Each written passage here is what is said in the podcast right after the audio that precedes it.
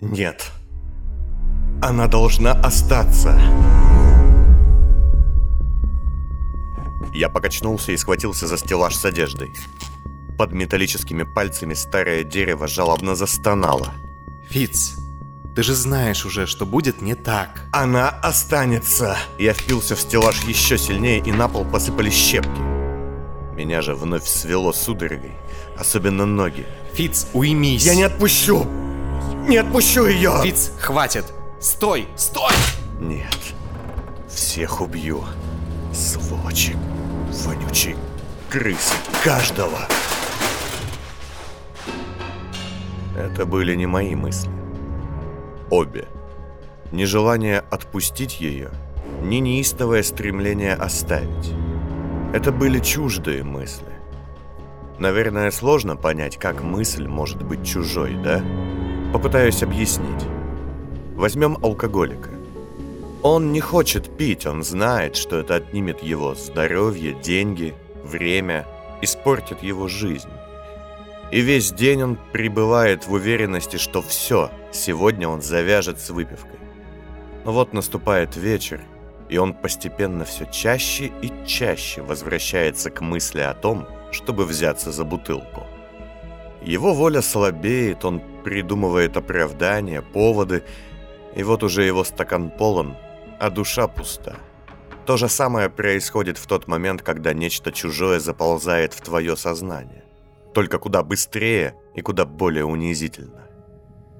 Ментальное изнасилование. Ты чего? Дарья склонилась надо мной с испугом и страхом в глазах. Из-за судорог в ногах я повалился на пол, захватив с собой и стеллаж, и теперь лежал, отплевываясь пеной и корчась, как сломанная заводная кукла. Давай-ка полегче. Может, все же пилюльку? Нет, Точно нет. Так, запомните. Начинайте считать, это важно. Ничего, это раз. Тебе стоит... Я пондял... Поднялся, отряхнулся как мог и выдавил сквозь зубы. Тебе стоит пойти с никуда. Ты ты правда так считаешь? Дарья взяла меня за руку, глядя с недоверием. И от одного ее касания меня тут же покинули и мысли Понда, требовавшие ни за что никогда не отпускать дорогого человека, и все другие страхи. Я выпрямился и ответил, глядя ей в глаза. «Я? Нет, я нет. Я считаю, что тебе нужно остаться здесь, со мной. Закончить этот день, типа день рождения, и пойти в завтра. Потому что мы... Потому что я... Но вот сейчас не важно, что я думаю, важно другое. Что? Два. Это завод Тариксов. То, что ты хочешь. Ты этим горишь. Я вижу, когда у тебя во взгляде это пламя. Тебе там место, это так. Не здесь. И если ты права, и без тебя никуда ищу проиграют Маклису, то... Спасибо. Дарья не дала мне договорить и обняла. Крепко, по-настоящему. Всякие остатки судорог мгновенно исчезли. И если бы и без того тонкое место могло стать еще тоньше, это бы точно произошло. Три – это зеленый дом. Знаешь, почему мне так важно было, что ты скажешь? Нет. Потому что... Эй! Дарья оборвалась на полусловие и обернулась. Туда, где еще недавно бушевала степь, явившаяся за ней. Я вновь увидел вдалеке между вихрем дождей и звездопадами лесных пожаров женщину с совиной головой. Нет! Дарья сделала шаг назад, словно не слыша меня. Ее голос тут же заглушил ветер и раскаты грома. Что такое? Не сейчас! Не в этот день! Я ее не слышу! Ураган трепал костюмы, поднимал сухую степную пыль и наполнял лавку тысячью запахов, которых никогда не знала столица. Что она говорит? Что пора идти. Дарья обернулась на меня с печалью и нерешительностью в глазах. А женщина с совиной головой уже стояла за ней, кладя руку на плечо. Тогда... Я развел руки, чтобы снова в последний раз заключить степнячку в объятия. «Давай я!» давай! Да нет же! Но Дара оттолкнула меня и развернулась к степи. Я не пойду никуда сегодня. Это наш с ним день. И если ты не можешь дать мне наше сегодня, то я не дам тебе ни одного своего завтра. Ветер стих, и песчинки, что он вращал там и тут, упали на пол магазинной пылью. Все наполнила степная тишина, треском насекомых и шелестом травы. Женщина с совиной головой улыбнулась, вперилась в Дару взглядом, и они о чем-то долго говорили далекими раскатами грома и падающим дождем. А затем все исчезло. Акт 2. Часть 115.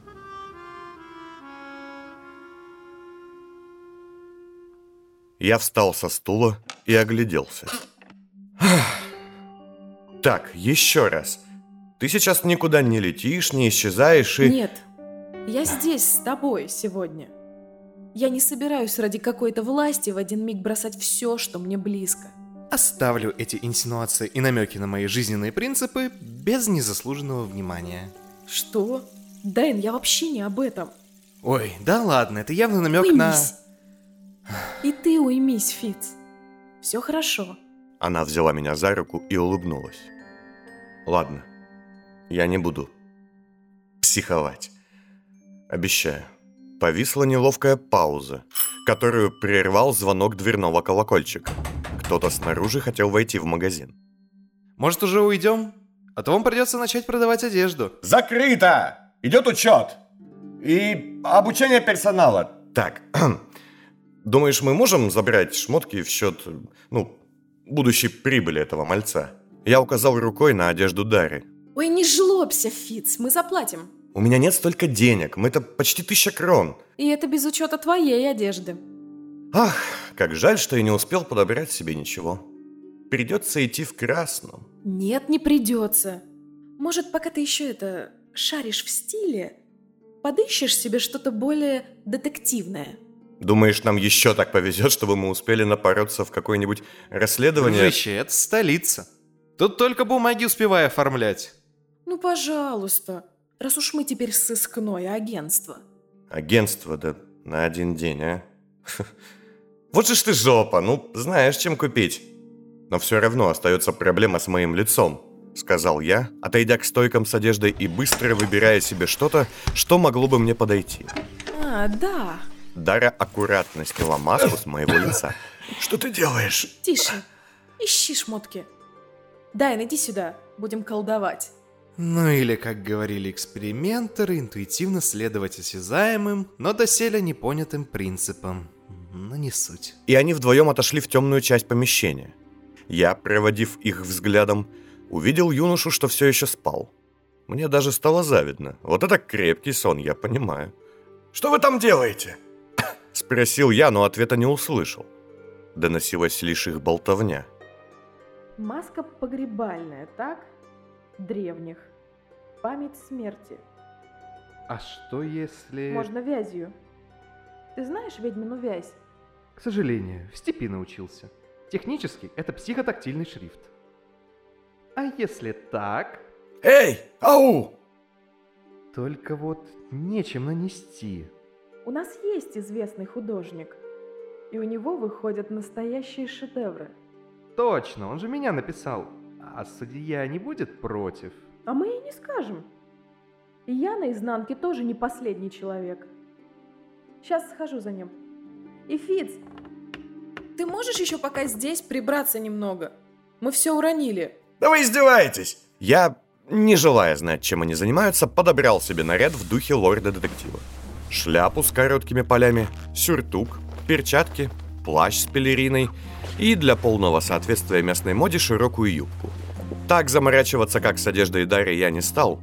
Мне не хотелось ходить в чем-то, что мне не нравилось. И единственным аргументом, что я сам себе придумал, была визуальная схожесть с моим любимым героем. Впрочем, он был древним, а я... Вот, прошу. Росчерками самого Далайлеса. Дара похлопала меня по плечу, когда я закончил переодеваться, и даже успел упаковать в большую сумку свою старую одежду. Смотри на нее. В руках она держала мою безликую маску. Хотя теперь ее сложно было таковой назвать. Казалось, что ничего не изменилось. Все тот же белый металл, но цвет словно бы стал глубже. Начал быть не просто белым, а объемно никаким. Всеобъемлющим. Я ничего не вижу. Врешь. Вспомни. Тихо и печально сказала Дарья. Человека, чье лицо перед смертью ты запомнил. Добавил Дайн негромко, откуда-то из-за плеча. И я мгновенно вспомнил.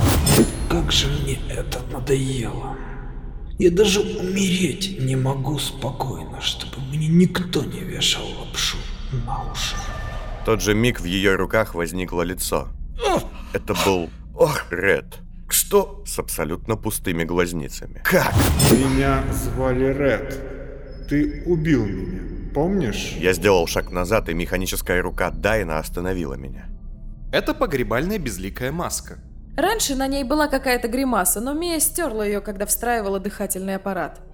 В первом кольце они имеют очень старый и важный смысл. Лики смерти. А ты с вороной на плече. Только не заводите вот эту песню про то, что я убийца и... В этот миг корона громко каркнула, я вздрогнул и взял маску, даже не думая об этом. На ощупь она была той же самой, но это было лицо покойника. В целом мы наколдовали тебе базу. Тебе лишь оставалось применить свой особый красный дар. Пам-пам. «И что, я стану Ретом?» Спросил я, с опаской разворачивая ее обратной стороной, ожидая увидеть там кровь или остатки мышц, но нет. Изнутри точно ничего не изменилось. Надо фильтры заменить. И что у меня будет от него? Голос? Одежда? Только его лицо. Ред мертв, даже дважды. Но ты помнишь его лик смерти. Я неуверенно надел маску на себя и взглянул в зеркало. Оттуда на меня и правда смотрел Ред. И в отличие от безжизненного лица мецената, это был совершенно живой человек. Вот тут можно сказать спасибо. А тебе нормально, что я с его лицом? Да. Ладно. Спасибо. Фух. Новый стук в дверь заставил всех нас вздрогнуть. Парень, что лежал на полу, заворочился и что-то прохрипел. Так, давай уже уйдем. У меня все еще есть отличный план. За мной. «Да», — сказал я, еще раз поглядев на свое отражение. Мне показалось, что Ред мне подмигнул. «Да, пошли». Полчаса спустя. Да вы издеваетесь в вашу мамашу? Заведение «Газон», похожее на неприметный и заросший синим мхом кабак в углу какой-то не самой чистой улицы, было закрыто и опечатано приказом комитета быта. Так, э, ну, слушай, давай найдем тогда другое... Тише. Хватит. Дальше все будет так, как я хочу. Дарья, на этот раз без нервов, обошла здание сбоку и стала водить ладонью по стене, закрыв глаза. Местечко было явно не очень популярным. Даже по меркам первого кольца в его районе было очень тихо. Небольшое круглое здание из древнего камня и кирпича, стоящее под старым акведуком, который вел из ниоткуда в никуда, полностью поросло каким-то синеватым мхом и казалось потерянным. «Ты опять там колдуешь?» Лучше. Я использую логику. сказала она. Сделала еще пару шагов и, видимо, что-то нажала между старыми камнями, так как в боковой стене здания тут же появился узкий потайной вход. Прошу. Ого. Интересно, а в столице есть хоть какое-нибудь место без тайных ходов? Я бы тебе ответила, но я не Пим. Мы спустились по тонкой змеистой лестнице вниз и оказались в небольшом темном зале. Здесь пахло всем подряд. Дорогим табаком, травами, едой, алкоголем. Но все эти запахи были столь сильно переплетены и смешаны, что создавали какой-то уникальный, чуждый аромат. Вдобавок он был совершенно не столичным. А что это вообще? Это культовое место. Ресторанчик «Газон». Дара огляделась, Эх, вот на роду мне написано быть по эту сторону. вздохнула, сбросила верхнюю одежду и перемахнула за старую, сделанную из цельного бревна, барную стойку. Так, сядь. Ну сядь, сказала. Сделаем как надо. Я, растерявшийся и едва привыкнув к темноте, уселся за столик. Адара тут же оказалась рядом. Что-нибудь выбрали? Кивнула она на меню, что было закреплено на столешнице в виде медной таблички, служившей заодно и подставкой. Судя по ее виду, ассортимент позиций в заведении не менялся уже лет сто. А, понимаете, я здесь в первый раз. Что вы посоветуете? Только не суп. О, для вас в заведении «Газон» есть потрясающая позиция. Блюдо от мастер-повара. И что в нем? Уникальные рецепты из серии «Ешь, что дают и не выкобенивайся» с нотками «Сейчас я по-быстрому что-нибудь соображу» и сладким послевкусием под названием «Ну, в целом неплохо в нынешних-то условиях». Хорошо, но... Понимаете, я потерял бумажник Значит, и... отработаете на кухне. У нас в Первом кольце это рядовая практика. А курить у вас можно? Нужно, красавчик. Дара усмехнулась, выхватила у меня из пальца папиросу, закурила и открыла блокнот. На какой книге приготовить ваше блюдо? Что? В газоне готовят только на открытом пламени, как в степи. И самым почетным гостям еду готовят на огне книг. Зачем? Это ж дикость какая-то. Таким образом, степняки выпускают знания, что древние украли у них, поработив гиганта Зальджина, и поглощают их обратно. Не нарушай традицию. Так на чем будем готовить? И нет, сразу скажу, лорда-детектива тут нет. А, ну, тогда на ваш вкус. Никуда не уходите. Я остался один. Но очень скоро заметил, что чувство одиночества было приправлено медленно распускающейся тревогой, очевидно мистического свойства. Зал газона словно менялся, постоянно и незримо. Здесь всюду висели какие-то картины, не имеющие точного смысла, но богатые на формы. Стрекозы с телом в виде позвоночника и ребер, портреты никогда не живших людей, написанные как пейзаж, картины с изображением самих картин, фотографии пустых стульев, словно сделанные после того, как фотографируемый ушел, или его и не было никогда. Мебель, казалось, двигалась в полутьме, и постоянно нарастало ощущение того, что помещение куда больше, чем есть, и растет на моих глазах. Зал не был ни округлым, не имел углов, и нельзя даже было с точностью сказать, где выход. Везде и всюду перетекали степные символы, покачивались ловцы и капканы снов, и стелилась дымка. Газон напоминал юрту, а не здание в сердце города. И мне чудилось, что я уже был здесь, будто во сне.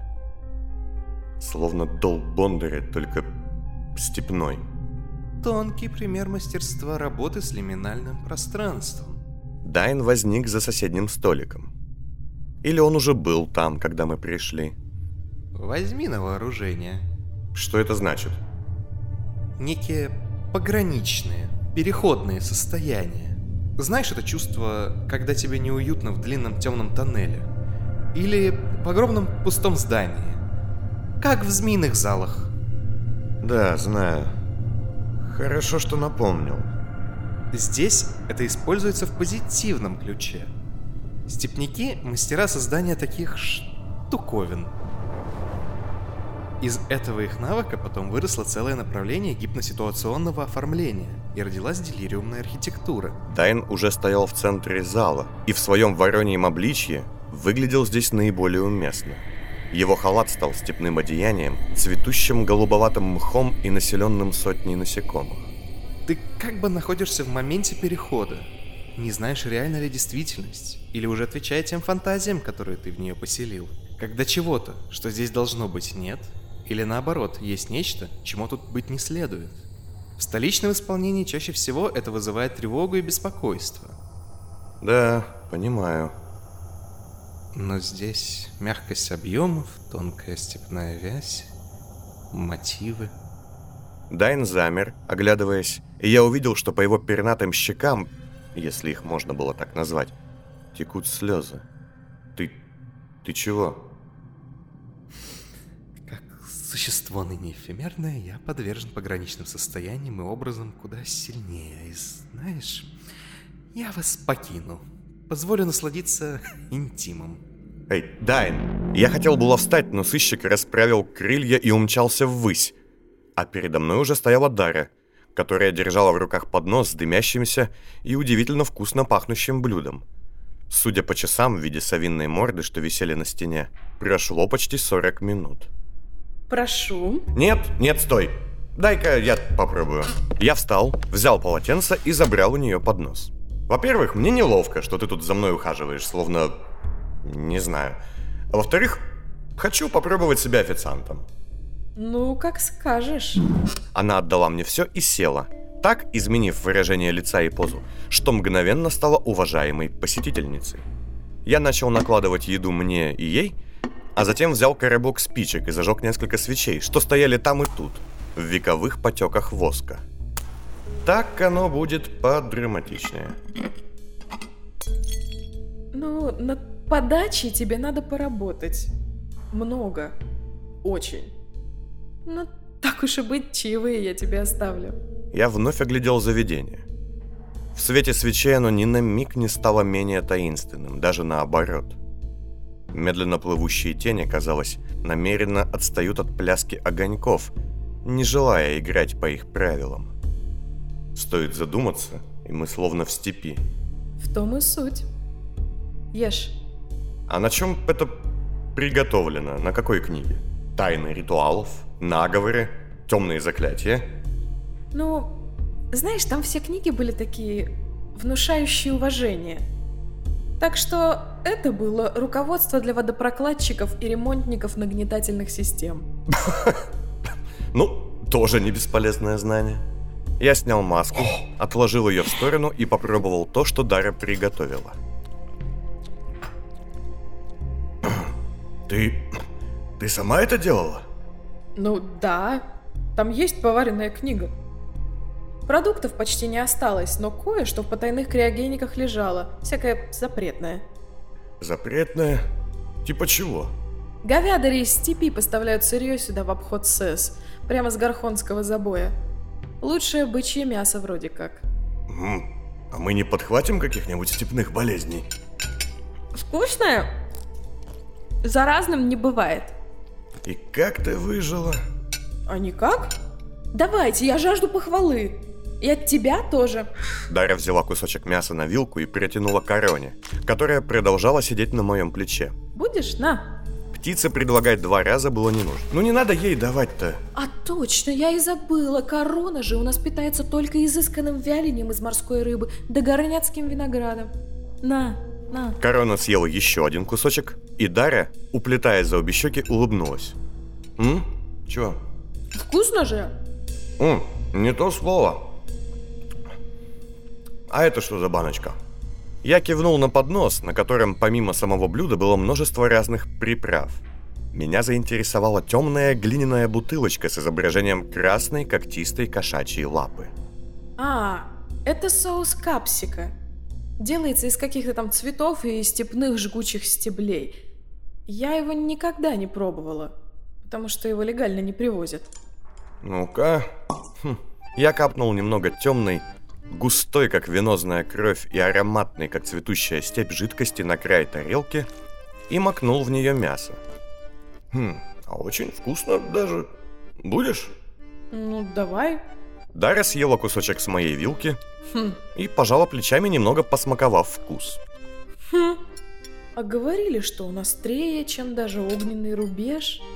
Да вроде нет. Тебе норм? Да. И мне? Да. Раша! Твою мать, отстой-то какой! Ух Жесть! Я начал задыхаться. Без шуток. Было такое ощущение, словно пылающий антароход, везущий сотню тонн острых сабель и колючей проволоки, на полной скорости влетел мне в рот. Судя по слезам на лице Дары, второй состав отправился в ее пищевод. На, попей. Вот вода. Хотя не поможет. Да нет же, только хуже стало. Тебе сучий ты соус. Она, вскочив, стала хлопать меня по спине. Не то чтобы это помогло, но дико рассмешило. Мы, открывая рты, словно желая забрать себе весь столичный воздух, начали смеяться сквозь плач, обнимая друг друга и передавая графин воды. Но в следующую секунду кашель и жжение словно затаились. Это можно было бы назвать не панической атакой даже, а предчувствием ее. Звонок в дверь заведения был таким громким, что даже свечи дрогнули, словно не ждали незваных гостей. Что это? Небольшой сюрприз. Дара, пережившая нападение капсики куда легче, совершенно не насторожилась. Я встал, на всякий случай взводя пистолет, но она уже взлетела ко входу. Изнутри, судя по звуку, заведение можно было открыть без проблем. А я и не знала, что такой доставкой занимаются почтальоны, а не доставщики еды. Сказала Дара, уже спускаясь вниз. В ее руках была небольшая картонная коробка. «Сладости госпожи Клеменцы», Увидел я название и несказанно удивился. Ой, чего ты удивился? Ты столько раз про этот тортик рассказывал. Да немного. Прошу, открывай. Я поставил коробку на стол и открыл ее. Внутри был симпатичный торт, впрочем, без каких-то особенностей. Когда ты успела заказать? Из кухни. Он из готовых, как видишь, сделал не спецом для тебя. И все равно стоил, как месячная аренда. Надо заплатить? Забеспокоился я, начал хлопать по карманам, но Дарья отмахнулась. Нет, почтальон даже за доставку не стал брать. Я неуверенно поглядел в сторону лестницы, ведущей на выход. Дарья выглядела немного сбивающей с толку. Или сама сбившейся, словно только что вспомнила и тут же забыла что-то важное. Ха, почтальон? А это был не тот почтальон, который из зеленого... Хм. Я, кажется, упустил мысль, которая секунду назад казалась мне важной. Ну и ладно. А, хм. Ну, пасть, конечно, полная мразь, и то, что я его не убил... Да, кстати, подвал аукциона тоже запомнить надо. Это четыре. Но в сладком этот урод разбирается без сомнения. Я начал резать торт, но Дарья замахала руками. Мне не надо. Это же сахарная бомба натуральная. О, как муровую говядину из степи есть, так она в первую очередь бежит. А как лишний килограмм набрать, так уже паника. Ты видел кубики пресса на этом теле? Их больше, чем камней на мостовой. Хотя выглядит вкусно. Ну какое день рождения без торта, а? Какой? Ох ты мой, а еще повествователь нашелся. Только давай без соуса его есть. Ну, надеюсь, это кулинарный шедевр. Что это? Ночь. Степь. Мы мгновенно забыли. Ну, ладно, не совсем забыли. Скорее отложили. Ощущение полыхающего во рту пламени, настороженности, даже сытости. Наш столик стоял посреди газона – но никакого заведения уже и в помине не было. Да и столик стал костровищем с игривым пламенем. Справа высились ленивые холмы, над головой медленно ползли тучи, и убитая луна с ее кольцами безучастно смотрела на двух одиноких степняков. То и дело мимо пролетали летучие мыши. Не огромные сажники первого кольца, а совсем крошечные, чуть больше пальца – они гасили огоньки светлячков, что зелеными точками освещали бесконечный травяной залив, идущий от горизонта до горизонта. Красиво. Это ты сделала? Нет. Это вы сделали. На соляном могильнике, стоящем неподалеку, сидела большая белая ворона. Под ней тлели на ветру путы, которыми привязывают детей, что отдают на корм злым ведьмам. Мы истончили это место? Еще не заметила? Как? И ты не понял? Ворона взлетела ввысь, и я, проследив за ее полетом, увидел Дару, что стояла надо мной, будто бы весь мир перевернулся. Фиц уже вновь в своем привычном виде – со здоровым лицом и в красном наряде, был подо мной, словно я глядела на дно пруда сквозь кристальную грань воды. Смотрите. Ворона прилетела между нами, касаясь крыльями тонкой поверхности, оставляя на ней слабую рябь, которая не утихала. Вы словно с двух сторон в одной водной глади. Ты можешь входить туда, за грань, но чаще всего оболтыхаться в нее. А она всю жизнь по существу будто бы оттуда выглядывает сюда, в город. Когда вы рядом на одной волне, вместе, вы рвете пелену и поднимаете рябь. Не замечал. Невнимательно смотрел.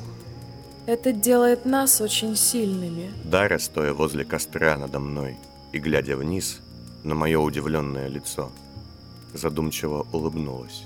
Но и дико уязвимыми. Все так, все так. Слушай, сейчас не время, конечно, но я бы хотел, чтобы перед полуночью ты все же успел сделать в моей голове какую-то дельную защиту. От сам знаешь кого. Я уже работаю над этим. Давно. Ворона все летала и летала надо мной, Или подо мной, смотря как посмотреть. и каждый взмах ее крыльев оставлял на воде едва заметные следы. Поверь мне, ловушка будет хуже любой ментальной бомбы. Но надо знать, что ты в покое. И вам не нужен детектив-консультант каждые пять минут. Например, во время сна? Было бы идеально. А, ну тогда не, ничего не выйдет, забудь. И идите ты. Он хлопнул крыльями так, что они сложились, и в ту же секунду вода пошла волнами.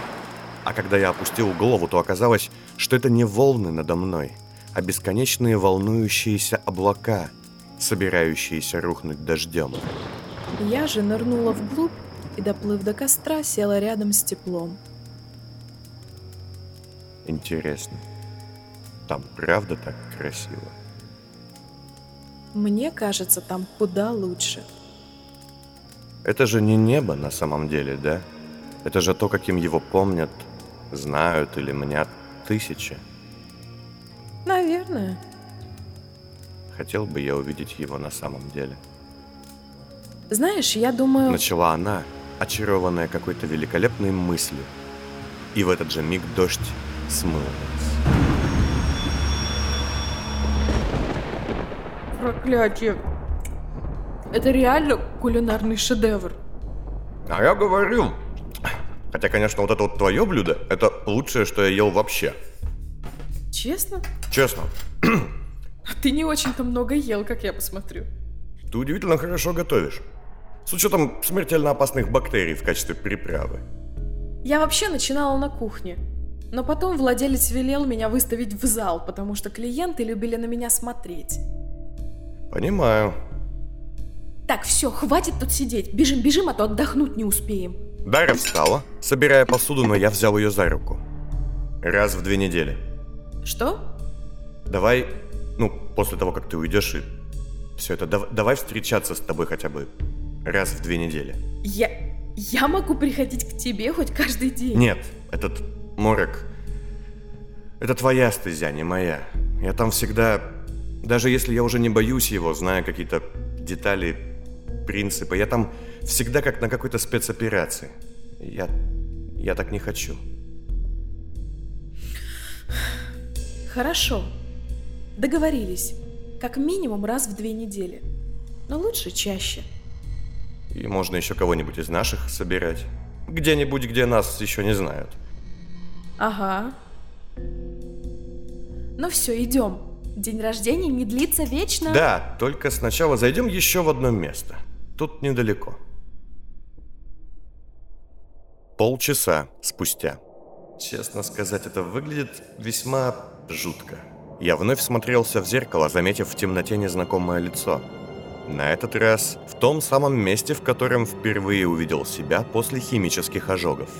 Вместе с Дарой мы стояли в пустом и гулком помещении с огромным столом в глубине змеиных залов. Вот это выглядит весьма жутко. Дара ежилась, оглядываясь по сторонам, особенно всматриваясь в змеящиеся тени, что ползли по колоннам. Ничего общего у них с приятной таинственностью теней газона не было. Эти темные пятна сулили только опасность. Так и хочется у тебя узнать, как вы тут жили все. Хотя я понимаю, что тебя тут не было ни разу. Я вообще надеялась, что не вернусь сюда после того, как притащила тебя к Расти. А где он сейчас, кстати? Да где угодно. Думаю, на заводе. Готов спорить. Ждет кульминации. Чую, там будет весело. Да, не отставай, тут может быть опасно. Я взял ее за руку и отправился в сторону жилых помещений. Туда, где по приказу Уга были размещены лишенные сознания эмоцентрики, которых я отобрал у Понда. Я отобрал.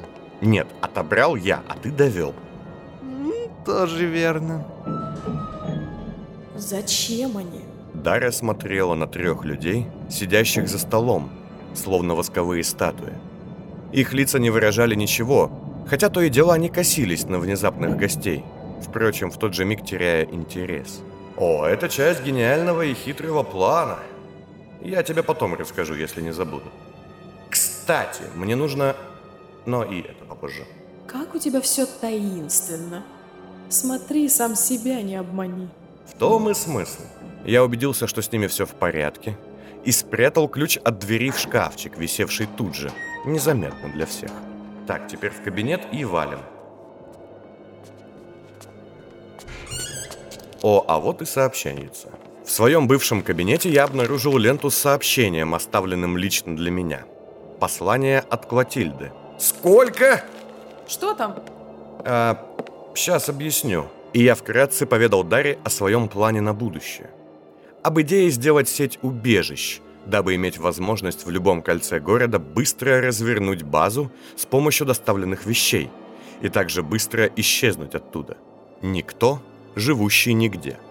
А затем рассказал, что общался с Клотильдой, и та собиралась рассчитать минимальную сумму для запуска такого проекта. И вот столько она насчитала. Сказал я, показывая Дарье ленту. 250 тысяч крон. Она присвистнула, а затем пожала плечами. Мне не нравится план. Почему? Он лишний раз подчеркивает твои ветренность и разгильдяйство. Но я приятно удивлена, что ты вообще так серьезно задумываешься о будущем. Я уже вижу по глазам, что тебе скучно и ты хочешь новых авантюр. Просто такой план, он заставляет меня думать, что в полночь, ну, в ту самую, все не закончится. И я не погибну. Хотя насчет этого есть огромные сомнения. Дара, скинув с лица ехидную гримасу, спросила совершенно серьезно. Почему? Я опасаюсь...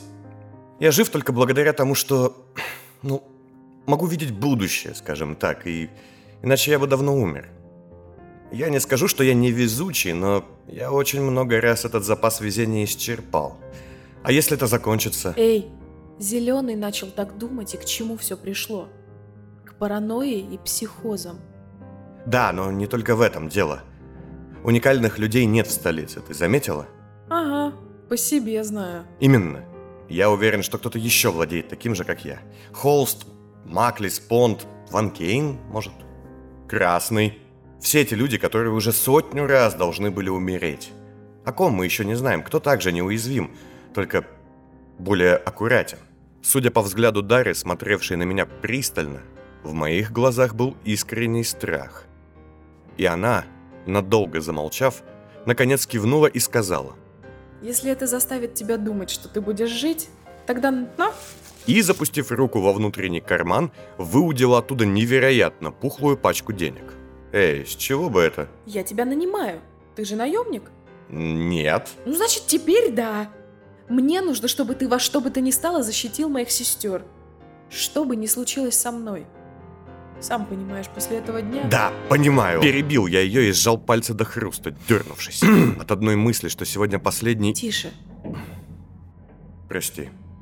Она положила мне руку на плечо, шагнув ближе. А затем, разжав мои живые пальцы, вложила в ладонь толстенную пышку банкнот. Их там 17 штук сестер. Вот тебе по 10 тысяч на каждую.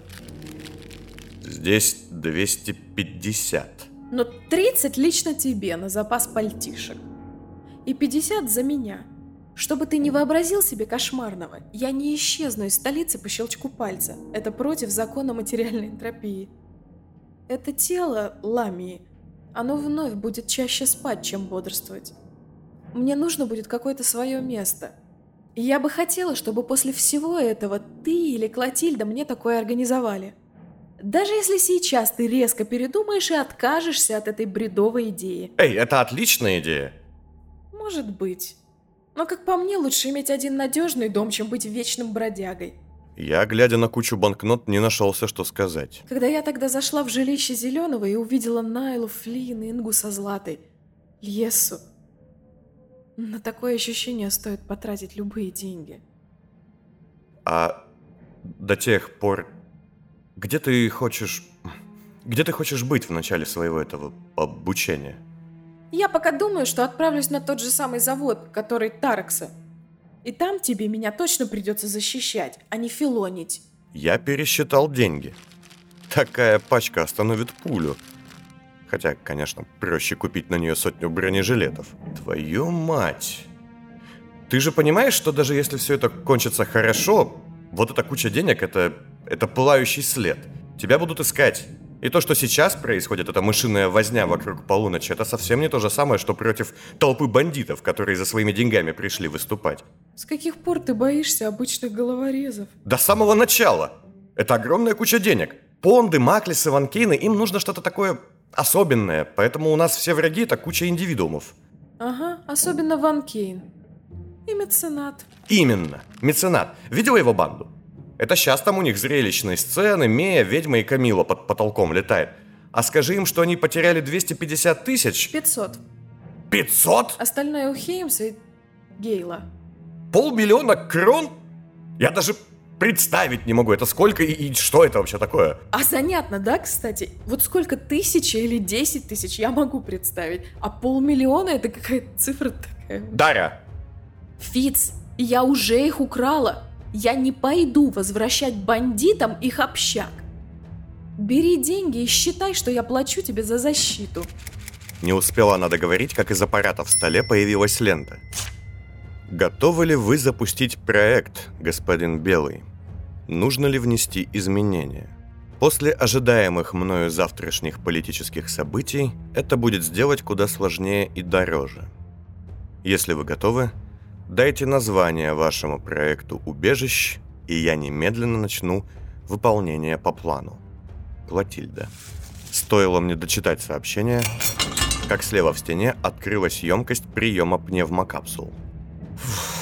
Я просто хочу сказать тебе, что Понт, Резак или Маклис, какими бы они ни были мозголазами и злобными злыднями, все еще менее опасны, чем сотня бандитов, у которых тупо забрали бабки.